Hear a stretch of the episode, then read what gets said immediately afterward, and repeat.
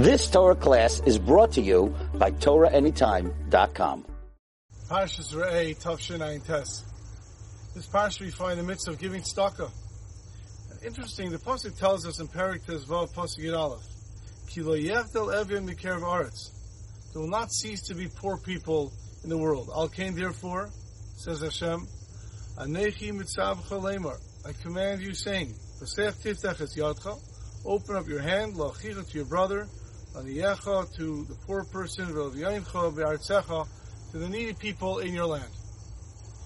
That's very interesting. What does it mean when the pasuk says, "Therefore, al kain anechi mitzavacha," I command you, lamor, saying, "Pasech tiftach es yadcha." I command you, saying, "Open up your hand." What's the lamor part? Hashem should have just said, "I command you to open up your hand to give tzedakah." Why does Hashem say, "I command you," saying, "Open up your hand"? So in general, what does the word lamar mean whenever the pasuk says "V'yidaber Shem Maisha lamar"? So we know the halacha is that if somebody tells you something, even if it's not the most private thing, you're not permitted to say it over. Now, obviously, someone asks you what the weather is, you can repeat that. But if you're telling someone, you know, I'm going on a trip to to England, you can't just go around telling that unless the person tells you specifically, I don't mind if you tell this to others. And that's what we learn out from Lamar. Vidaber Hashem al Moshe Lamar. Hashem tells us to Moshe saying, which means Moshe, I want you to tell this to everyone. So what does the word Lamar over here mean? The pasuk says clearly, I'm telling you to everyone should open, their, open up their hand. There's no need to say Lamar. And the Vorka Rebbe explains as follows: that when someone comes to you for money, when someone comes to you, he needs something.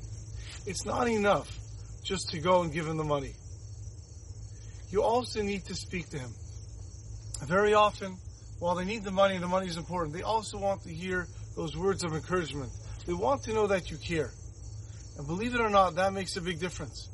And in fact, the Gemara in Baba Basra on Testament base tells us, Omer of Yitzchak, Kolonation Pruta La'ani, anyone who gives a coin, tzedakah to an ani, Mizbarak B'Sheish Brachas. You get six brachas. However, if you speak to him nice words, you make him feel good.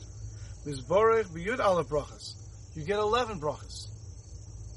Explain the, explains the Maharsha. Why do you get more brachas, eleven brachas, for speaking nicely to the ani, and only six for actually giving him money? And the Maharsha over there explains, because when you give someone money, you're giving him money, you're giving away something.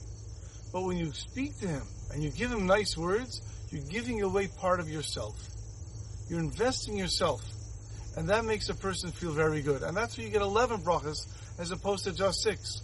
Now, Tosfos does say, if you do both, you give him the money and you give him nice words, then you get all 17 brachas.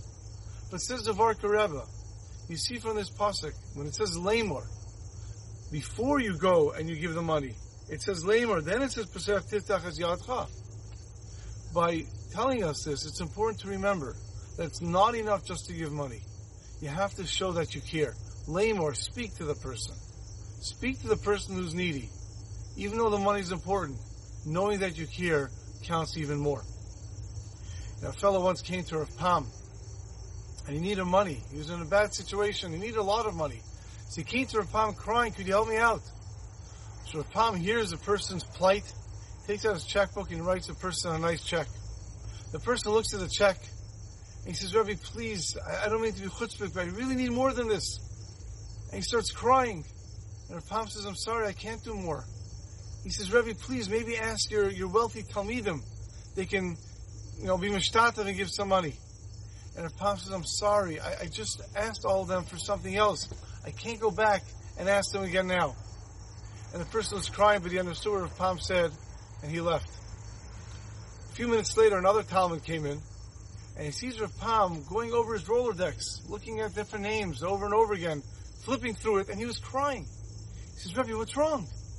He said somebody was here and needed money, and he asked me if I, if I can find somebody, contact some of my Talmidim to ask them to donate as well. And I said, I can't because I just, I just went to them for something else. But I'm looking through the Rolodex. Maybe there's somebody I can still ask. This Talmid says, it's very nice, but, but why is the Rebbe crying? He said, I'm crying because that fellow was crying. and I can't help him more. And that's why I'm crying. And that itself is what the Pasuk is telling us. That itself, even though this person doesn't see Rav Pam crying, that itself makes his situation better. Have a wonderful Shabbos. You've just experienced another Torah class brought to you by TorahAnytime.com.